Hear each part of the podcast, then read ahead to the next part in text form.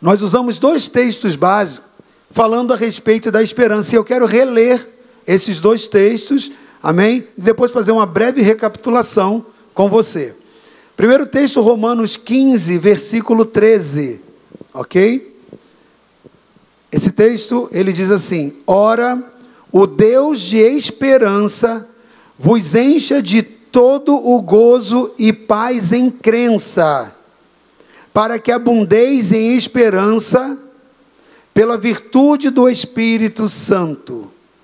Vou repetir. Ora, o Deus de esperança, o Deus que nós servimos, querido, é o Deus de esperança ele nos encha de todo, de todo gozo e paz em crença.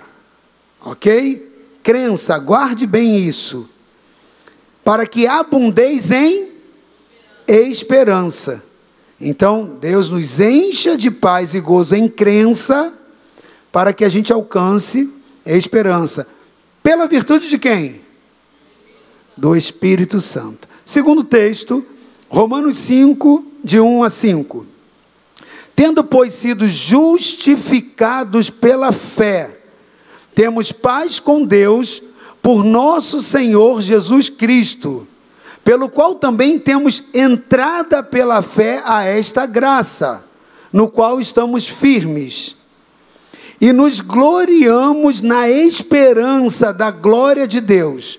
E não somente isso, mas também nos gloriamos nas tribulações, sabendo que a tribulação produz paciência, e a paciência a experiência, e a experiência a esperança. E a esperança não traz confusão, porquanto o amor de Deus está derramado em nossos corações pelo Espírito Santo que nos foi dado. Querido, preste atenção. Eu não vou me aprofundar em alguns detalhes. Mas eu preciso abordar, numa recapitulação, é, informações que são essenciais para que você possa guardá-las que já foram ministradas na semana passada. Se você não ouviu a palavra de semana passada, ouça a parte 1 dessa ministração, porque você vai ter muitos detalhes a respeito do que nós lemos nesses dois textos. Mas eu quero é, me ater algumas informações passadas, uma recapitulação daquilo que foi passado na semana passada.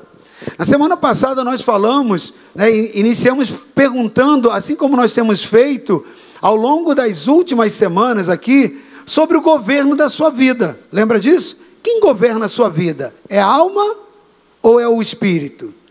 E é importante você entender que existe um resultado desse governo. E nós falamos também na semana passada. Dependendo do que te governa, de repente, é, é, se a alma governa, ela vai gerar uma, um resultado. Se é o espírito que governa, esse espírito vai gerar um resultado, ok? Resultado em quê?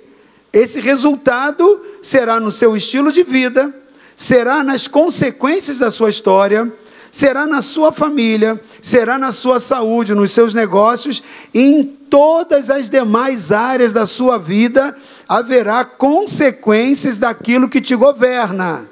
Se é a alma ou se é o espírito. Então, semana passada, falamos detalhadamente a esse respeito. E também falamos que, por fim, o governo daquilo que gerencia a sua mente vai influenciar diretamente em você atingir ou não o propósito que Deus tem para que você possa viver. Então Deus tem um propósito na sua vida, e dependendo do que você permite que governe sua mente, se é a alma ou se é o espírito, você pode viver uma vida inteira aqui na terra sem acessar e sem atingir esse propósito. Vai ser uma pessoa errante. Vai viver anos de vida sem atingir o propósito. O que, que vai te adiantar? Nada. Porque diante do trono de Deus, quando você tiver que apresentar contas da sua vida, quando você tiver que dar contas da sua história, você não tem o que apresentar dentro da expectativa do coração de Deus. Então, se a alma ou o, ou o espírito governa a tua mente, você vai ter um resultado que vai é, se, ser visto, ser notado no estilo de vida em todas as áreas aqui na terra, mas também vai influenciar a sua questão de eternidade. Por quê? Porque a eternidade tem um encaixe com aquilo que você viveu como propósito de Deus aqui na terra. Deus te criou com um propósito e ele tem uma expectativa dentro desse propósito. Então é muito importante que você entenda isso. Agora, outra coisa que nós aprendemos na semana passada é como é formada uma crença na vida de uma pessoa. Como que é formada uma crença? O texto que nós lemos lá de Romanos 15, 13, diz que o Deus de esperança, ele precisa nos, ajudar, no, é, nos encher de gozo e de paz em crença. Não é em fé, é em crença. A fé, ela vai vir como produto dessa crença. Então eu quero recapitular para você, para você ter o um entendimento. Como é formada a crença, na, uma crença na vida de uma pessoa? Primeiro, é importante você entender, querido, que a crença é gerada na pessoa a partir de informações que são gravadas na amígdala dessa pessoa, no cérebro dessa pessoa. Nosso cérebro tem duas partes, dois hemisférios, né? Tem duas áreas, tem a área de, tem o lado direito e o lado esquerdo. Cada lado tem uma amígdala. E é, é nessa amígdala ela funciona com, assim como o HD para um computador, assim a amígdala dentro do, do seu corpo. E ali ficam gravadas, ok? Elas ficam instaladas ali e são as amígdalas são responsáveis por criar registro no seu cérebro. Então, semana passada você ouviu bastante sobre isso. E se você não ouviu, ouça a ministração, mais uma vez te incentivando, a ministração semana passada, que você vai ter mais detalhes, porque hoje eu só estou fazendo realmente essa recapitulação. Preste atenção, as informações são gravadas no seu cérebro e ficam armazenadas nessa amígdala, ok? E elas são responsáveis por criar registros no seu cérebro.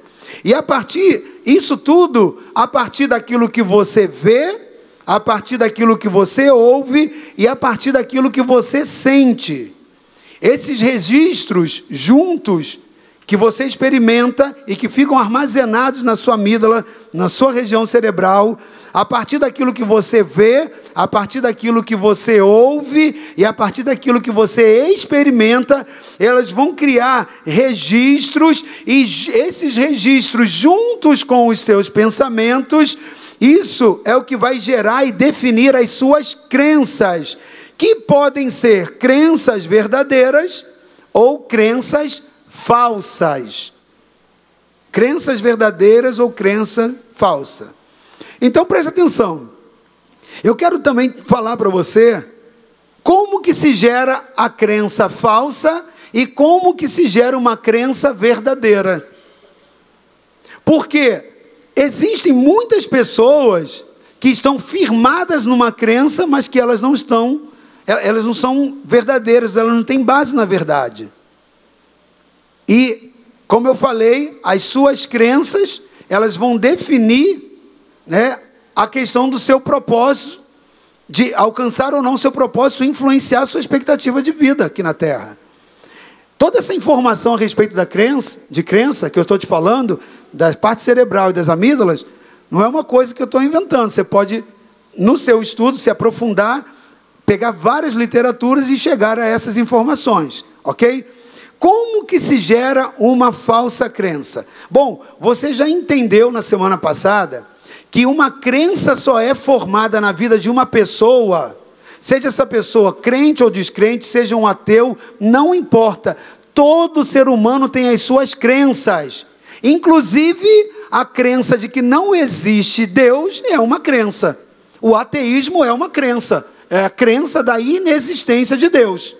Então nós criamos, nós, nós criamos, a, a, nós formamos as nossas crenças a partir das experiências do que vemos, do que ouvimos e do que ouvimos. A crença falsa não é diferente, ok? Toda crença vem a partir do ver, do ouvir e do sentir. E são nas crenças falsas que nós admitimos na nossa vida é que vem a exploração de Satanás para colocar como bombas, como dinamites né, na sua vida e explodir a fim de que ele possa bloquear a voz de Deus, a fim que ele, de, dele bloquear a sua comunhão com Deus, a fim de que ele possa bloquear o seu processo de caminhada na fé. Então, as crenças falsas, nós falamos semana passada, elas, elas surgem através de mentiras e através de sofismas, ok? Sofismas são aquilo, são coisas que você ouviu, não são verdadeiras, mas você as tem como verdade, ok? Então eu quero dar três exemplos né, de falsas crenças, ok? Por exemplo, aquilo que você e eu ouvimos dos nossos pais e também de pessoas como referência e que não são verdades, mas nós importamos para dentro de nós como verdade. Muitos de nós temos crenças e nós temos atitudes em função dessas crenças e nós temos é, é, ações e paralisias em função dessas crenças, de coisas que nós ouvimos a partir daquelas pessoas que representaram modelos de autoridade na nossa vida. E os pais são os principais modelos, os avós são os principais modelos de autoridade, ok? E quando nós as absorvemos, é, é, quando nós absorvemos essas informações sem o filtro da verdade na nossa alma, elas criam sofismas. Então, por exemplo, comer bolo quente dá dor de barriga. É, isso não tem base na verdade, mas é uma crença. Muitas pessoas falam: não, não come o bolo quente, porque se comer o bolo quente vai dar dor de barriga. É uma crença. Não tem nada cientificamente que comprove isso. E não tem ligação nenhuma com a verdade, mas é uma crença que muitas das vezes nós ouvimos dos nossos pais. Quer ver um outro exemplo? Né? Você tem que desvirar o chinelo. Se você não desvirar o chinelo, a sua mãe morre que, que é isso? É uma crença. A pessoa ficou crença. Tem gente que bate o olho ali fica desesperado. Minha mãe vai morrer, meu. Diz se virar os olhos, morre o pai e a mãe, né? Fica desesperado. O que, que é isso? É uma falsa crença. Ok? Mas essa crença vem por quê? Porque nós ouvimos aquilo que os antigos falaram. E abraçamos aquilo e importamos como verdade. Uma outra crença, nós falamos semana passada, comer manga e beber leite na sequência pode ser mortal. Nós falamos a respeito disso. Quer ver uma outra crença? Tomar café com formiga dentro faz bem para a vista. Né? Você nunca viu uma formiga usando óculos, então faz bem para a vista. É uma crença. Talvez para você, né, você ri, mas houve um momento na sua vida ou que você acreditou, ou talvez você está rindo porque acredita nisso até hoje. Ou porque vê e conhece alguém que acredita. As crenças são também produzidas em nós através da informação dos nossos pais. Figuras de autoridade que nos contaram algumas coisas, né? E o diabo explora isso, ok? E isso vira, muitas das vezes, governo para dentro da nossa alma. Eu quero também te falar sobre outra forma de se gerar uma crença falsa, através de mais experiências que nós tivemos, ou decepções, por exemplo, ou talvez que os nossos pais tiveram. Quer ver um exemplo? Quando você tem uma mãe ou um pai que teve um casamento em crise, é muito comum de você ouvir, né? Por exemplo, de uma mulher que está, às vezes, quando ela é sua mãe, você viu que ela foi infeliz no casamento, né, que ela não, é, é, é ela não teve prazer e alegria naquele relacionamento, e ela comenta assim: homem nenhum presta. Aí a moça ou o rapaz pega aquele conceito, ouve aquilo e acredita, e cresce acreditando que homem nenhum presta. É uma crença que é implantada através daquilo que ouve dos pais, do modelo de autoridade. Então a mãe está infeliz no casamento, a mãe não está bem no casamento e faz aquele comentário. A criança cresce ouvindo aqueles momentos de ira da mãe e ela importa aquele conceito para dentro dela. O que, que é isso? Uma crença. Quando ela cresce, ela produz o que? Afastamento do homem. Algumas mulheres vão buscar, se o homem não presta, mulher presta. Aí vão buscar um relacionamento com mulher.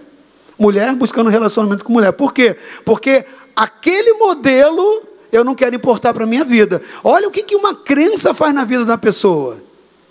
Ela vai diretamente na alma, produzir na alma um efeito. A mesma coisa o homem, né?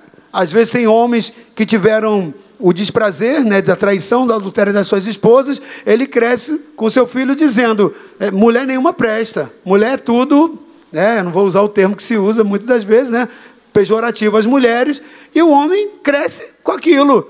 E aí, como ele acha que mulher nenhuma presta, ele cresce desrespeitando a mulher, não respeitando a liberdade da mulher, não respeitando o direito que ela tem. Por quê? Porque na cabeça dele, todas elas não prestam. Todas elas não são dignas de respeito, não se dão respeito. Então, é uma crença que é importada, uma falsa crença, ok? Quer ver uma outra falsa crença que é muito comum?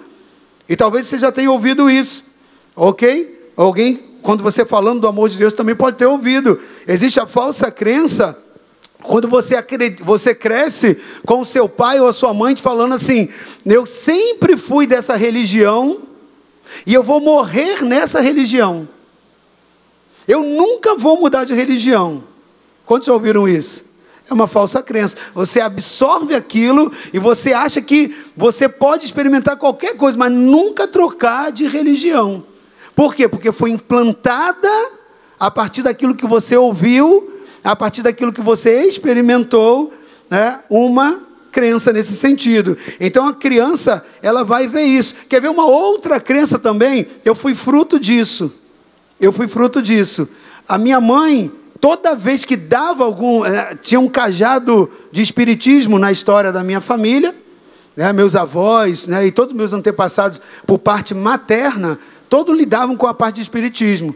E eu, né, é, quando criança, via que quando acontecia, quando apertava alguma situação de saúde lá em casa, minha mãe corria para a benzedeira. A minha mãe corria para as rezas, né, lá dentro dos centros e fazia benzimento e fazia mandinga. Eu experimentei cura mais de uma vez, né? Experimentei cura mais de uma vez ali dentro daquilo. Então, a partir daquilo, daquela experiência, do que eu experimentei, daquilo que eu vi, eu importei aquilo como uma crença para a minha vida. De que aquilo era legítimo, de que aquilo era normal, que aquilo era algo de Deus. Então preste atenção como Satanás vai lá e ele trabalha, ele sabe perfeitamente como trabalhar na sua vida. Ele sabe que uma crença, porque isso é biológico, querido, isso é biológico ok? Uma crença para ser instaurada na sua vida, você precisa experimentar, ela, você precisa ter a experiência, você precisa ver e você precisa ouvir. A partir daquilo que você experimenta, sente, daquilo que você vê e daquilo que você ouve, uma crença é formada em você. E uma crença falsa, Satanás usa exatamente esse caminho para implantar em você. E a crença verdadeira? É? Uma é, antes de eu falar algo para você, uma falsa crença, ela fica registrada na amígdala. E ela produz como resultado alguns efeitos. Quer ver? Alguns efeitos: medo, insegurança, paralisia das pessoas conhecerem a Deus, paralisia em experimentar a vontade de Deus. Tudo isso a falsa crença produz. E a verdadeira crença? Né? O que gera uma verdadeira crença? Assim como a falsa crença, para você ter uma crença verdadeira, você precisa ouvir, você precisa ver e você precisa experimentar algo para virar uma crença dentro de você. Agora, a verdadeira crença, ela vem a partir do contato primário, antecessor da palavra de Deus. Para uma verdadeira crença ser estabelecida na vida de uma pessoa, é necessário que ela venha a partir da palavra de Deus, a partir da verdade de Deus que ela venha a partir da ação do Espírito Santo. Por isso que os dois textos falam a respeito disso, da interação do Espírito Santo na verdade. Então, uma verdadeira crença precisa vir através da ação do Espírito Santo no nosso espírito, não na nossa alma. Tem que vir no nosso espírito, confirmando a verdade e através da verdade absoluta. E uma verdadeira crença, querido, Toda e qualquer crença, tanto a falsa como a verdadeira também, ela precisa ser registrada na nossa amígdala, no nosso cérebro. Para se tornar uma crença, precisa ser registrada. E a verdadeira crença, ela produz como resultados alguns efeitos, como por exemplo a fé genuína, uma vida conectada aos valores da palavra de Deus, uma vida conectada aos princípios que a palavra de Deus instrui. Tudo isso gera é gerado pela verdadeira crença. Uma vida desatada. A verdadeira crença, ela gera uma postura de ousadia da pessoa no evangelho em todas as demais áreas da vida daquela pessoa. Bom, você já entendeu então, querido, que a crença ela se forma a partir do que você vê, ouve e experimenta. Amém? E tudo isso fica gravado no teu cérebro, na amígdala. Você já entendeu, já guardou isso. Amém?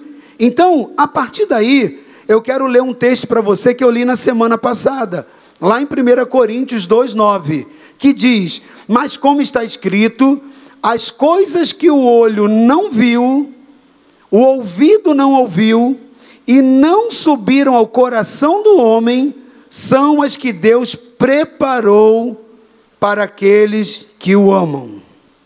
Querido, se a palavra de Deus ela está nos dizendo que o que Deus preparou para mim, o que Deus preparou para você, vem como produto daquilo que eu e você não vimos, eu e você não ouvimos e também eu e você jamais experimentamos, como é que nós podemos conquistar essas coisas? Se elas não são crença dentro de nós. Se o que, o que nós conquistamos de Deus é pela fé, se tudo que nós conquistamos na nossa vida é a partir da fé, e a crença é o que inaugura o processo da fé na nossa vida, primeiro tem que ter uma crença, na verdade, depois essa crença gera fé. Se Deus está dizendo que aquilo que eu e você ele tem preparado para nós. Os nossos olhos não viram, os nossos ouvidos não ouviram e nunca chegou ao coração, ou seja, nós nunca experimentamos. Como nós vamos alcançar o que Deus tem para nós se não está gravado dentro de nós? Se não há registros de crença dentro de nós? É importante você entender isso. Sabe por quê? Porque é por isso que muitos crentes não recebem nada de Deus. É por isso que muitas pessoas estão frustradas dentro da igreja sem receber de nada. Olham o que a Bíblia promete, mas não conseguem ver concluída na sua vida. Aquilo é roubado. Ora ela crê, ora ela não crê. Por quê? Porque essa crença não é uma crença formada na verdade. É como nós falamos semana passada: a pessoa usa a Bíblia como crendice, como um amuleto mas ela não é a verdade absoluta. Por quê? Porque o Espírito não criou o registro daquilo que é a palavra, daquilo que é a promessa. Preste atenção, é por isso que muitos crentes não recebem. A Bíblia ela está dizendo que o que Deus preparou para você ainda não está no teu cérebro, ou seja, não, não há uma crença produzida pela ação da palavra de Deus. Então, é aí que entra a operação da fé, querido, produzida pela experiência com Deus, pela experiência com o Espírito Santo. Preste atenção, para que o Espírito possa operar isso em você, ou seja, realizar o registro daquilo que Ele tem para a sua vida, aquilo que os olhos não viram, que os ouvidos não ouviram e nem você experimentou, porque se o Espírito não criar isso dentro de você, não criar esse registro, vão ser somente palavras de crendice, mas não gerou crença verdadeira na sua vida. E para você experimentar essa vontade de Deus, para você experimentar aquilo que Deus tem para a sua vida, Ele precisa fazer um registro na tua amígdala, no teu cérebro, para aquilo gerar crença em você, e crença na palavra de Deus. E essa crença, pela ação do Espírito Santo, vai produzir fé. E essa fé é regada e nutrida dia a dia com a ação do Espírito chamado esperança. Você pode dizer um amém por isso? Você conseguiu compreender isso? Deixa eu te mostrar algo bem interessante, porque foi isso que aconteceu na vida de Abraão. Deus, nós falamos isso semana passada, aparece a Abraão e lhe faz promessa. Faz promessa a Abraão que a partir dele, com Sara, eles experimentariam né, algo grande de Deus. Sara, esposa de Abraão, Deus traz uma promessa e diz para ele né, que levantaria uma grande descendência a partir dele e Sara, a partir do filho que eles dois, como casal, gerariam. Mas, ainda que houvesse essa palavra para Abraão, não havia registros em Abraão de que isso era possível. Lembra? O que Deus tem preparado para a sua vida, Abraão, você não viu, é um filho, você não viu, você não tinha ouvido, porque você não ouvia a possibilidade, nem você experimentou. Não havia registro de fé na vida de Abraão. Só que para uma pessoa conquistar algo e aquela palavra fazer sentido e ser uma crença verdadeira, ela tem que partir ela tem que ser gerada através da palavra, e aquela crença, na verdade, precisa ser registrada na amígdala da pessoa, pela palavra. A palavra de Deus precisa ser registrada. Então, olha o que acontece com Abraão. Abraão não tinha registro na sua mente do que Deus estava falando. Como que ele iria alcançar? Era só promessa. Era só uma promessa. Não havia registro da verdade não havia significado para Abraão. Então, pelo contrário, Abraão ele sabia que a sua esposa era estéril. Abraão já tinha tentado filho. Abraão está com 75 anos. Quando Deus aparece para ele lá em Gênesis 12 e faz pela primeira vez essa promessa. Querido, você sabe que com 75 anos, o negócio já, a lei da gravidade já operou, né? Tem muita coisa que estava flutuando que já não, já não flutua mais. 65 anos era a idade de Sara. Abraão 75, Sara 10 anos mais nova. A Bíblia diz, está lá em Gênesis 18, versículo 11, que era, eram Abraão e Sara já velhos e adiantados em idade. E Sara já havia cessado o costume das mulheres. Ou seja, Sara já não menstruava mais. E nós sabemos que para haver a fecundação, nós sabemos que tem que haver, a mulher tem que ter óvulo, a mulher tem que ovular. Sara já não ovulava mais. Ela já tinha parado todo o sistema de reprodução dela. O ciclo de reprodução dela já não existia, está registrado na Bíblia. Abraão ouve essa palavra e não faz sentido para ele. Abraão não consegue ver. Abraão não consegue entender aquilo que estava ouvindo, e Abraão não consegue experimentar, porque ainda não havia registro. Pelo contrário, os registros que estavam na vida de Abraão é: eu sou velho, já não tenho mais vigor sexual, idem a minha esposa, já somos avançados em idade, e ela também já nem tem o costume das mulheres. Ela não tem um sistema de reprodução que possa receber a fecundação no seu óvulo. Ela já não menstrua mais. Ela já não tem mais o ciclo de reprodução normal, como qualquer outra mulher. Está registrado. Essa era a verdade, entre aspas, que estava gravado para Abraão. Mas não era verdade absoluta. Não era verdade absoluta. Então, Abraão, o registro que tinha na crença de Abraão é que aquilo era impossível. Não fazia sentido. E assim também a vida de muito crente. Quando você tem uma promessa, mas o que tem de registro na sua vida não condiz com a verdade do que você vê, experimenta, aquela ausência de registro te faz perceber e entender exatamente o contrário. Preste atenção, não deixe nada roubar seu entendimento. Olha aqui, liga em mim aqui, amém? Deixa o Joacir ali, liga em mim. Não havia registro em Abraão.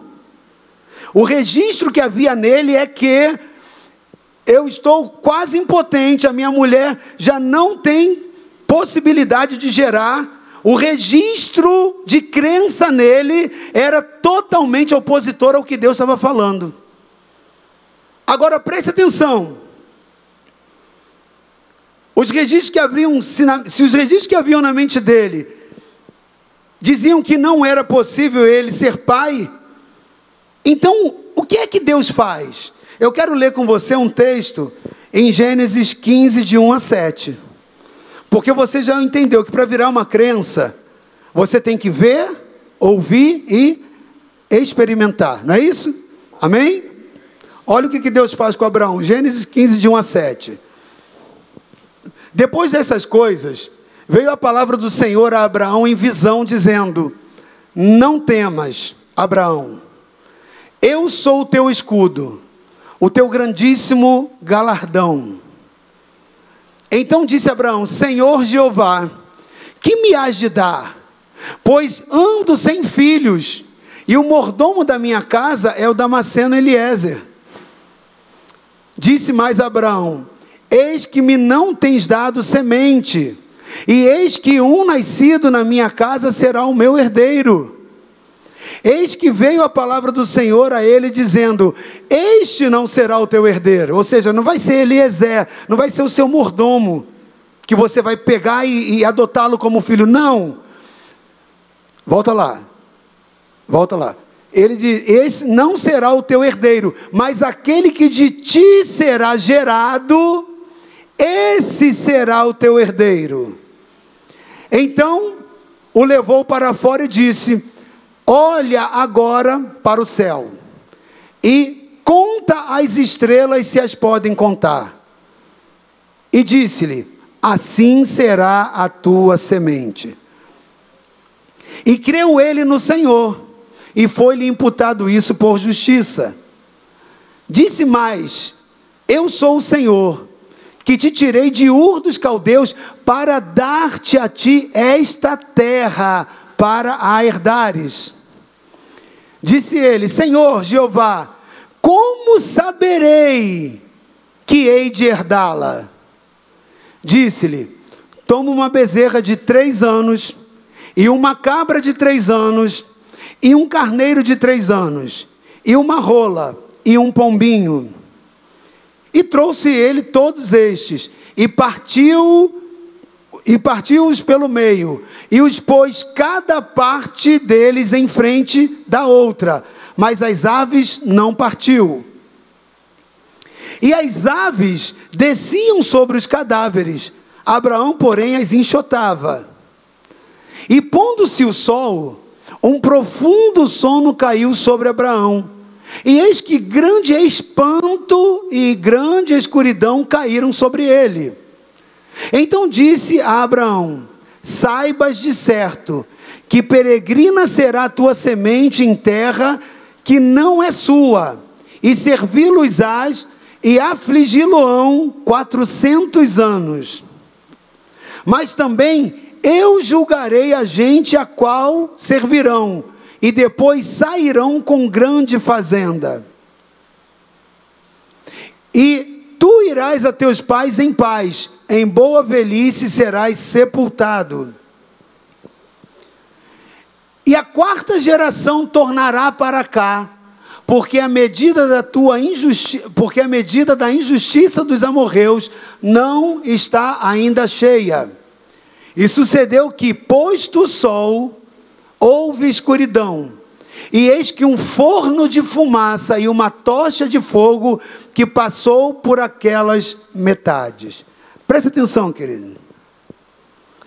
Deus manda Abraão agora sair da tenda e olhar para as estrelas e as contar. O que, que é isso? O que, que é isso que Deus está fazendo com Abraão? Deus está criando um registro na mente de Abraão veio a palavra. Essa palavra não fazia sentido, era só promessa vazia, não fazia sentido. Lhe darei um filho. Mas o que, que estava registrado em Abraão? Sou impotente, minha esposa idem, não tem condição de gerar. É fato. Eu vejo isso, presencio isso. Era a crença de Abraão, não é possível, mas Deus está falando, mas eu vou te dar filho. E ele diz: como que pode ser isso? Deus agora vai lá e cria um registro. Abraão, sai da tenda. Vai para fora. Olha para as estrelas e tenta contar. Abraão diz que não consegue contar, elas eram muito numerosas. Deus faz a mesma coisa. Olha para a areia do mar. Tenta ver, contar os grãos, não há possibilidade. O que, que é isso? É Deus criando um registro. A partir de uma palavra, a partir de, de uma visão e a partir de uma experiência, se cria um registro. E Deus agora estava substituindo os registros da alma pelos registros do espírito, para que Abraão pudesse alcançar e atingir aquilo que era promessa. Para você atingir aquilo que é promessa de Deus, as armazenações da sua alma precisam sair. Deus precisa apagar esses registros e implantar registros do Espírito. E aí vai a pergunta inicial: o que governa a sua vida? É a alma ou é o Espírito? Aquilo que te governa é o que vai fazer o registro na sua vida. Por isso que tem muitos crentes que não ganham nada de Deus porque não tiveram experiência com o Espírito. Crente que não tem experiência com o Espírito de Deus e só tem a palavra, aquela palavra é só um amuleto de crendice. Por isso tem muito crente que tem a Bíblia aberta em casa, Salmo 91. Mas aquilo não faz significado para ele, porque não tem registro na vida dele. O Senhor é o teu escudo. Como? O que, que significa isso? Só está escrito, mas não houve uma experiência, não houve uma visão, não houve um registro. Então não faz sentido. Pode estar escrito ali, mas a pessoa não consegue experimentar. Preste atenção, querido. Deus agora cria um registro na mente de Abraão, produzindo uma crença verdadeira, que com a ação do Espírito sobre a palavra que Deus estava lhe dando, operando por essa ação do Espírito operando por essa crença, geração de fé em Abraão, a qual ele geraria, né, que, a qual ele regaria até a manifestação dia a dia com a esperança. Porque aquilo que você crê, naquilo você espera. A esperança é um efeito, assim como a água para nutrir uma planta. Se uma planta não for regada, ela morre. A fé, se não houver a esperança, ela não consegue nutrir uma fé, uma crença, ainda que verdadeira, não consegue manter de pé. O ataque do diabo é na esperança da pessoa. O ataque da, do, de Satanás é em, em, fazer com que aquela pessoa entenda e crie registros da alma e não registro do espírito. O ataque do diabo está em te afastar da palavra de Deus, porque uma crença genuína, ela só pode vir mediante a palavra. Ela só vai fazer significado, sentido espiritual para a sua vida. Uma promessa só vai ser promessa com significado na sua vida se ela for gerada pelo Espírito sobre a palavra que gera fé, que constrói uma crença, que gera uma fé que é nutrida dia a dia com esperança. Preste atenção, querido. Ou seja, Deus estava naquele momento removendo as falsas crenças que Abraão tinha dentro dele, que a alma produziu. A alma dizia: Você não vai ser pai, sua mulher sem chance. Eu não quero nem entrar por causa da questão de tempo, que você sabe que Abraão teve um filho fora do casamento por indicação da esposa dele.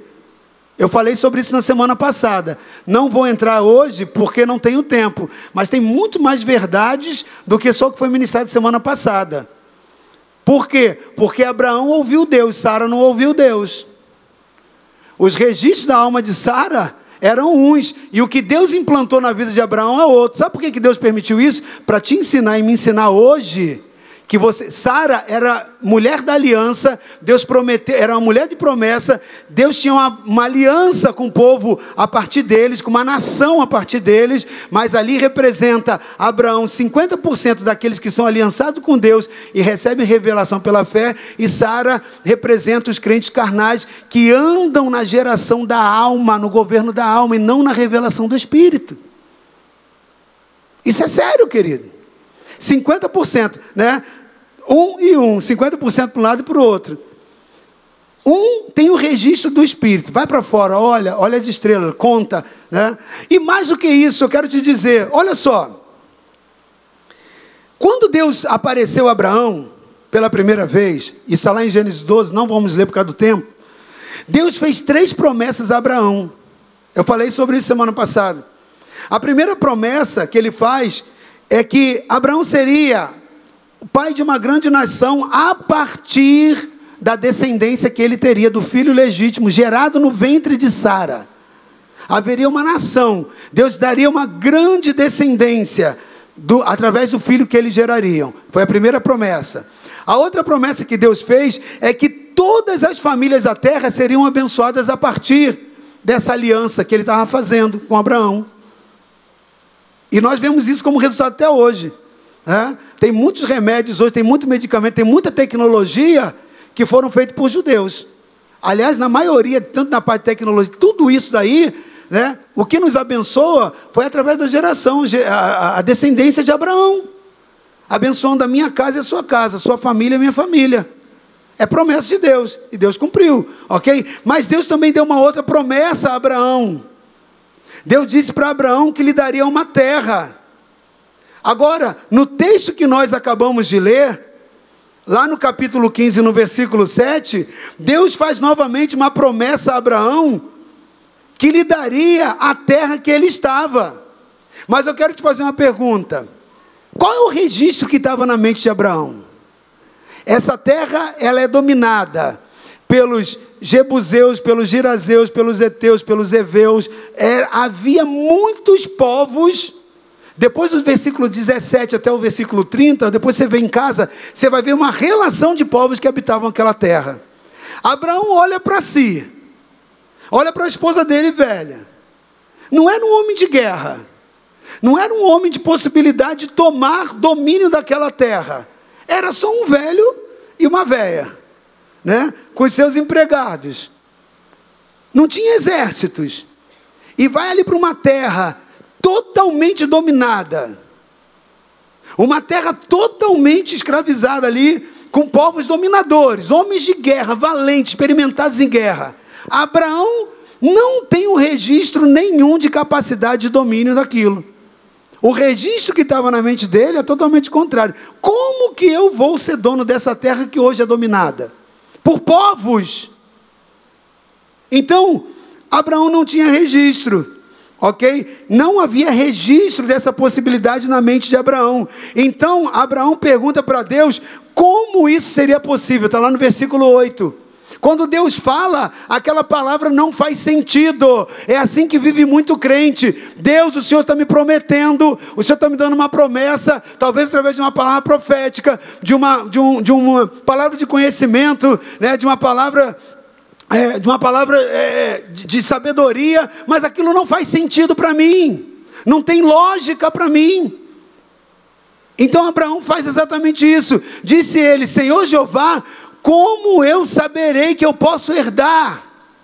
Não faz sentido essa promessa, não tem lógica essa promessa. Agora eu quero que você, querido, busque na sua mente, na sua memória, Quantas promessas Deus te fez sobre o seu ministério? Quantas promessas Deus te fez sobre o seu chamado? Quantas promessas Deus fez sobre a salvação da sua mãe, do seu pai, do seu filho? Quantas promessas tem na Bíblia e através dos dons do Espírito para a sua vida? A palavra é, a, e o sentido é, é a, a, a colocação é, faz sentido para a sua vida. Se, não, se Deus não produzir um registro por uma experiência com o Espírito, ainda que seja a palavra de Deus, ela não se cumprirá na sua vida. Talvez você recebeu a promessa de que você vai gerar e você seja estéreo.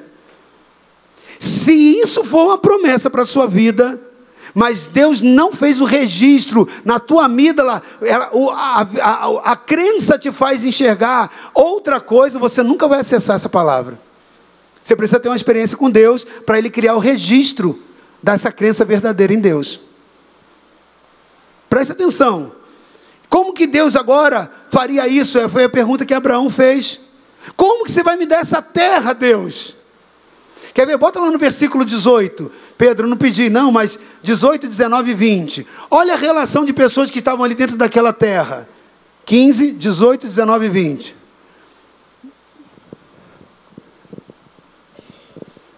Olha só a relação de povos que estavam ali, povos valentes, povos de guerra. Abraão era só ele e a mulher. Ele e a esposa tinham seus empregados, mas olha só, naquele mesmo dia fez o Senhor um concerto, uma aliança com Abraão, dizendo: A tua semente tenho dado essa terra, desde o rio do Egito até o grande Eufrates. 19. E o Queneu, olha os povos que habitavam. E o Queneu, o Quenezeu, o Cadmoneu, o Eteu, o Ferezeu e os Refaíns, e o Amorreu, e o Cananeu, e o Girazeu e o Jebuseu. Toda a terra que Deus prometeu estava ocupada por esse povo. E aí? Você vai encarar? Como que se encara? Por isso que ele fala lá no versículo 8 aquela pergunta para Deus. Não tem registro. Eu não sou um homem de guerra, não sou um homem valente. O Senhor está me falando, não faz sentido. Versículo 8, ele faz uma pergunta então. Como eu vou herdar essa terra? Havia registro em Abraão? Havia. Havia registro ali na, na mente de Abraão que era possível, sim ou não? Então o que, que Deus precisava fazer? Criar um registro. Deus precisava imprimir nele, ele precisava ver ele precisava ouvir e experimentar para se tornar uma crença. A palavra, ainda que fosse de Deus, só seria significativa, só se tornaria verdade para ele se se transformasse numa crença, gerando fé e nutrida por esperança. Abraão tinha 75 anos quando recebeu a promessa. Só com 100 anos que ele foi ser pai. 25 anos esperando uma promessa. 25 anos que se você não regar a plantinha dia a dia, ela morre. O que, que é isso? Fala comigo, esperança. O que, que rega a fé de uma pessoa? Diga comigo, esperança.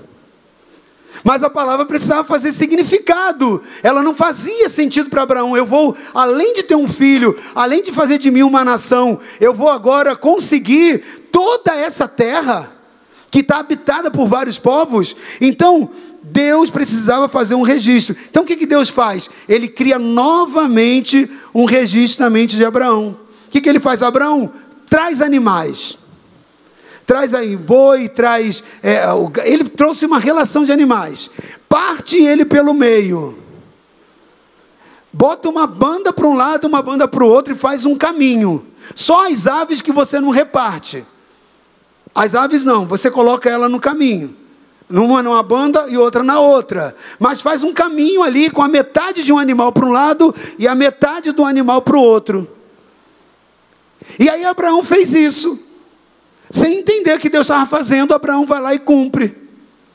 Aí, Abraão, agora naquele momento, começa a espantar. Por quê? Porque vinham as aves, os abutres, o urubu, né? Estavam vindo ali no céu e tentava pegar aquela comida tentava pegar aquela carne. E Abraão, ele ficava ali espantando ele. Está lá no versículo 11. Abraão começou a espantar, espanta daqui, espanta dali. Está ali, ó. Porém, as aves desciam sobre os cadáveres. Abraão, porém, as enxotava. Sai daqui, sai daqui, porque Deus mandou fazer isso, mas eu não estou entendendo. Eles estão tentando alcançar, estão tentando tocar. O que, que é isso? Deus criando registro. Abraão vai, ele começa a fazer isso dali é, é, muito cedo, quando Deus fala com ele, e fica cansado fica cansado de fazer isso, ele faz isso a madrugada inteira. Ele faz isso a madrugada inteira, até de manhã. O sol estava se pondo. Bota o versículo 12, por favor. E pondo-se o sol, um profundo sono caiu sobre Abraão. E eis que um grande espanto e escuridão caíram sobre ele. Abraão ficou cansado até de manhã, espantando as aves. É comum, querida ave vinha atacar durante madrugada? Não é comum, elas atacam durante o dia. Abraão está lá e agora começa, ele pega agora a madrugada e vai dia dentro. Ele vai começar dia dentro. Só que de tão cansado, olha Deus fazendo um registro. Abraão vai lá e dorme. Não aguenta. Abraão adormece. Aí, nesse adormecimento, Abraão agora ouve Deus. Deus começa a falar, olha a ação do Espírito. Ah, Deus começa a falar agora. Né? As aves do céu vinham, ele enxotava enquanto estava acordado, isso até o amanhecer. A mente de Abraão estava presa no argumento, no espanto. Por isso que a Bíblia diz ali que veio para ele espanto e escuridão. Era isso que estava na alma dele. Deus me falou que eu vou herdar essa terra com esse povo. Eu estou apavorado, estou amedrontado, não faz sentido. Então Abraão vai ali agora e cai. E ele dorme, ele, ele adormece. E a mente de Abraão estava na crença de que aquelas terras eram habitadas por povos agressivos, por povos poderosos de guerra. E quem era ele, quem era Abraão para os espantar e os expulsar da terra? Aquelas aves que estavam vindo para comer aquele, aquele, aqueles animais, a metade do animal para um lado e para o outro, fazendo um caminho, era a simbologia do ataque dos povos que nós lemos, que queria fazer para a promessa e para Israel. Assim como os abutres, os urubus viriam tentar atacar e Abraão os enxotava assim, Deus faria. Mas Deus fez cair um profundo sono em Abraão para mostrar que aquilo que ele ia conquistar não era pela força humana. Abraão cai no sono e vai no sono até o entardecer. Ele dorme da manhã, de esgotado, de cansado, até a noitezinha, até virar a noitezinha. Quando ele acorda, Abraão vê que aquelas ofertas ali, aqueles animais de um lado do outro, estão totalmente intactos. Nenhuma das aves, enquanto ele estava ali no esforço humano tentando espantar, nenhuma daquelas aves, enquanto ele dormia, enquanto ele não espantava, tocou naquilo que ele ofertou a Deus. Preste atenção. Quem guardou? Quem guardou aquelas aves? Quem guardou aqueles animais partidos no meio para que não fosse comido pelas aves do céu? Deus. Deus estava fazendo um registro na mente de Abraão, dizendo: Abraão, você pode ser um contra uma muita multidão de aves que representam esses demônios, esses povos. Mas enquanto você dorme em mim, eu vou trabalhar por você e nada seu será tocado. Você pode aplaudir ao Senhor? Nada será tocado. O que, que é isso que Deus está fazendo? Um registro na amígdala de Abraão. E agora Deus consolida aquilo com uma experiência. Abraão agora se levanta, desperta do sono. Está lá no versículo final. Abraão desperta do sono. E quando ele desperta do sono, ele vê uma fumaça fumegando com fogo e vê uma tocha passando entre os animais. O que, que é isso? Deus fazendo um registro.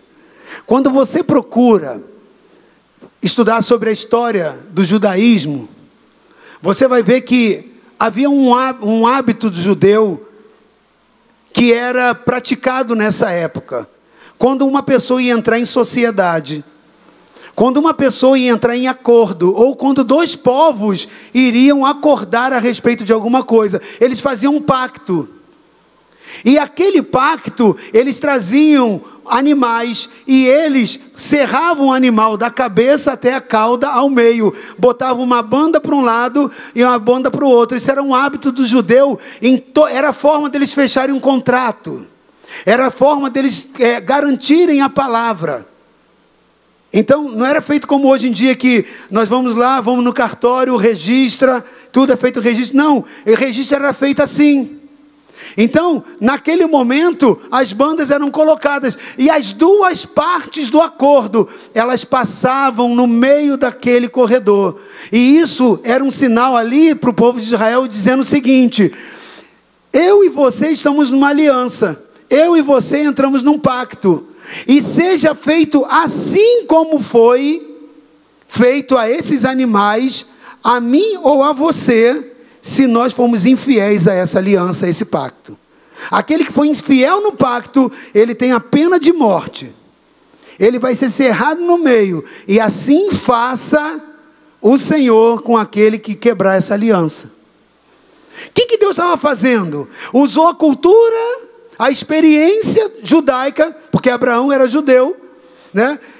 Usou a cultura de Abraão para dizer: Abraão, eu estou aliançando contigo, estou criando um registro, eu estou entrando em acordo com você, eu vou cumprir o que eu falei. Eu vou ser fiel naquilo que eu falei. O que, que, é isso? O que, que é esse registro que Deus está criando ali na mente de Abraão? Deus estava ali agora, naquele momento, gerando crença nele, que iria traduzir em fé de que Deus daria aquela terra. Ele faz essa pergunta no versículo 8: Senhor, o que, que me prova? Deus vai lá e dá uma visão. Agora, dá uma visão espiritual. Usa o espírito. Abraão consegue enxergar no reino do espírito. E aquela visão, aquilo registra na mente dele, aquela visão tira o argumento da alma, da crença da alma, para substituir agora por uma crença da verdade da palavra de Deus. Abraão olha aquilo e se levanta agora por fé para escrever uma nova história. Então, Deus cria um novo registro em Abraão a partir de uma nova experiência que lhe geraria fé. Esse sono incontrolável que vem, né? Ele apaga literalmente, e Deus agora fala com ele no sonho e lhe revelam coisas que aconteceriam até a sua quarta geração. Preste atenção, querido. Deus fala com Abraão sobre aquilo que aconteceria no futuro, até 400 anos à frente. Ao final daquela tarde, daquele Shabá, Deus, Deus, desperta Abraão daquele sono, escurece, e Abraão vê aquelas metades intactas, e mais do que isso, ele vê que as aves não tocaram aquelas bandas.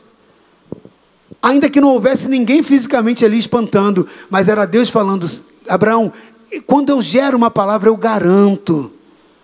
Não precisa do esforço humano, veio pela minha palavra, eu garanto, ainda que você durma, ainda que você não tenha condição, mas eu posso, agindo eu, quem impedirá? Preste atenção, querido. Deus, ele velou por aquilo enquanto Abraão dormia. E uma tocha de fogo agora aparece, passa por aquelas metades e Abraão vê. O que, que é isso? É Deus criando registros na mente de Abraão. Registro com a voz do Espírito, uma experiência, uma visão, uma audição no seu espírito. O que, que Deus estava fazendo? Abraão, não vai ser a alma que vai te governar, é o meu espírito tocando tocando no teu espírito, e é isso que vai gerar você um pai de multidões, um conquistador de muitas terras. Preste atenção, querido. Isso era um ritual do pacto judaico. Era uma experiência sobrenatural, aquela tocha passando, mas era Deus criando um registro na fé de Abraão. Amém? Ouvir a palavra de Deus, sem ter uma experiência espiritual com Deus, querido. Ouvir uma palavra de Deus sem ter uma experiência com o Espírito Santo, sem deixar Deus gravar em você, registrar em você o que essa palavra quer operar, poderá ser apenas uma palavra. Preste atenção. Para muitas pessoas, a falta da experiência com Deus uma vida sem experiência, sem busca do Espírito Santo, faz com que a pessoa não atinja o sobrenatural de Deus. Por falta de uma experiência com o Espírito Santo de Deus, a palavra que ela recebe por promessa se torna apenas um amuleto de crendice. Uma crendice que não é baseada numa crença verdadeira, mas uma crença falsa, ainda que a palavra tenha sido de Deus. Por quê? Porque não adianta somente ter a palavra, tem que ter o registro para se transformar em crença. E só o Espírito Santo de Deus pode criar uma experiência onde ele registra em você aquilo que é a palavra de Deus para aquilo fazer sentido e se manifestar na sua vida. Preste atenção, é necessário o registro de Deus em você. E eu quero te dizer nessa noite que Deus quer fazer esse registro em você. Eu quero te dizer que quando esse registro é feito, essa crença se baseia na palavra de Deus. Então nasce a fé. E o alimento que dia a dia nutre essa fé na palavra, que rega essa fé para que ela não se apaga, que não se apague, mas que traga memória os registros que Deus produziu, se chama esperança. Se chama esperança, querido. Não a esperança baseada em crendice, mas a esperança baseada na fé da palavra daquele que prometeu, que é fiel e que jamais falhará. Amém? Amém? Semana passada eu terminei lendo o texto de Hebreus 10, 23. Eu queria que você ficasse de pé, porque eu quero terminar também. Nós vamos participar da ceia, mas eu quero terminar lendo de novo esse texto de Hebreus 10, 23. Retenhamos firmes a confissão da nossa esperança, porque fiel é o que nos prometeu. Querido, quando Deus fez uma promessa a Abraão de algo impossível, Deus fechou os olhos de Abraão, ele adormeceu. Deus lhe fez promessas. E Deus lhe deu uma experiência espiritual. Uma experiência com o Espírito Santo. Você não pode mais, a partir dessa noite, ser um crente que vive sem uma experiência com o Espírito Santo. Você precisa buscar o Espírito Santo de Deus. Você precisa experimentar os dons de Deus. Você precisa, você precisa experimentar o sobrenatural de Deus. A experiência de Abraão é que uma tocha passa no meio e Deus faz uma aliança. Nós lemos lá no versículo lá final, lá no versículo 18, Deus falando: Abraão, eu estou fazendo uma aliança com você. Lá na cruz, Deus fez uma aliança com Jesus, comigo e com você através de Jesus. E nessa aliança, nesse pacto, ele prometeu que um dia Jesus voltaria e nos levaria. Há muitas pessoas que para ir para ele são só crendices. Tem muitas pessoas que a volta de Jesus não faz significado para elas. São crentes, estão dentro da igreja, mas não faz significado. Sabe por quê? Porque não tiveram uma experiência com o Espírito Santo de Deus. Aquela palavra não faz sentido. Aquela palavra não tem lógica para ela. Como Jesus vai voltar? Tá, a Bíblia está dizendo, mas ela não faz sentido. E se ela não faz sentido para você, você não sobe. Porque tudo que se conquista com Deus é mediante a fé. E para ser gerado em fé, isso precisa ser transformado numa crença. E para ser uma crença, precisa ser registrado no teu, na tua mente. Talvez alguém te disse que Jesus não vai voltar. Mas eu quero dizer, a Bíblia diz que Jesus vai voltar. Mas isso só vai fazer sentido se você tiver uma experiência com o Espírito Santo de Deus. E ele poder fazer você experimentar, sentir e ver. Deus quer revelar o espírito dele para a sua vida. Deus quer fazer com que você não seja mais um crente almático. Essa ceia hoje precisa representar algo para você. Por que, que Deus manda a gente vir e fazer todos os meses a ceia? O que, que Deus está fazendo? Ele está criando registro em nós. Meu sangue foi derramado através de Jesus, o meu filho, pela remissão do seu pecado. O que, que é isso? É um registro. Toda vez que você comer do pão e beber do cálice, você vai anunciar o meu evangelho até que eu venha. O que, que é isso? É um registro. Quando ele diz para que você venha à casa dele e você sente a presença dele, o que, que é essa experiência? É o registro de que ele é verdadeiro, de que ele é fiel. Satanás se investe na, sua, investe na sua vida para que você não venha a esse local, não venha a esse ambiente. Por quê? Porque ele sabe que a experiência com o Espírito transforma o registro da alma no registro verdadeiro do Espírito pela palavra de Deus. Satanás quer que você seja um crente almático, quando Deus quer que você seja um crente cheio do Espírito. Ele quer criar registro na sua alma. Feche os teus olhos então, querido. Nessa noite Deus quer fazer esses registros em você.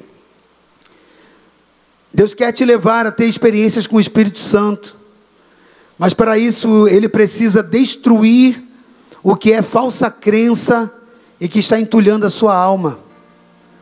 Deus ele quer que você nutra fé na palavra dele. Deus ele quer te fazer um homem de fé, uma mulher de fé na palavra que se mantenha firme nas promessas e não negocie. Como que isso é possível, querido? Como é possível manter a chama da fé acesa sem se apagar? Você precisa ancorar a tua esperança em Deus. Você precisa permitir uma experiência com o Espírito Santo de Deus. Semana passada, Quando nós estávamos orando, Deus me mostrou uma visão aqui e eu contei isso para você. Continue com seus olhos fechados. Eu via um barco batendo de um lado para o outro. E ele não conseguia se firmar. E naquela visão, eu perguntei para Deus, Senhor, o que, que significa? Deus está dizendo assim é a vida de muitos que tentam estar na minha presença, eles não conseguem se firmar, porque eles não estão ancorados na, na crença que gera fé e que é mantida, nutrida pela esperança. E aí eu via aquele barco, daquele barco descia uma âncora, e aquela âncora, ela cravava na terra do mar, debaixo das águas, onde aquele barco estava. E vinham os ventos, sopravam naquele mar, mas aquele barco não arredava daquele lugar. E o Espírito de Deus me falou assim: essa âncora é o símbolo da esperança. Aquele que libera a fé na crença da minha palavra e nutre essa fé dia a dia com a esperança. Aquele que nutre a esperança na sua alma pela minha palavra, esse está ancorado em mim, jamais será abalado. Esse é aquele que no tempo certo vai conquistar. Coloque hoje a tua esperança no Senhor, querido. Ele é fiel, amém? Ele é fiel. Deus quer fazer registro na sua alma.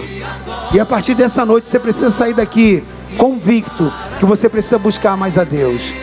Buscar a Deus nas madrugadas, buscar a Deus em todo o ambiente, estar na casa do Senhor, desejar a presença de Deus, se esforçar por essa presença, onde Deus pode fazer registros na sua mente, entrar na tua amígdala, tocar na sua mente.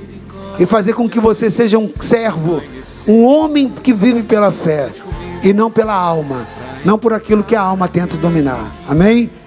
Vamos orar ao Senhor, Pai. Um dia tu fizeste uma aliança com Abraão.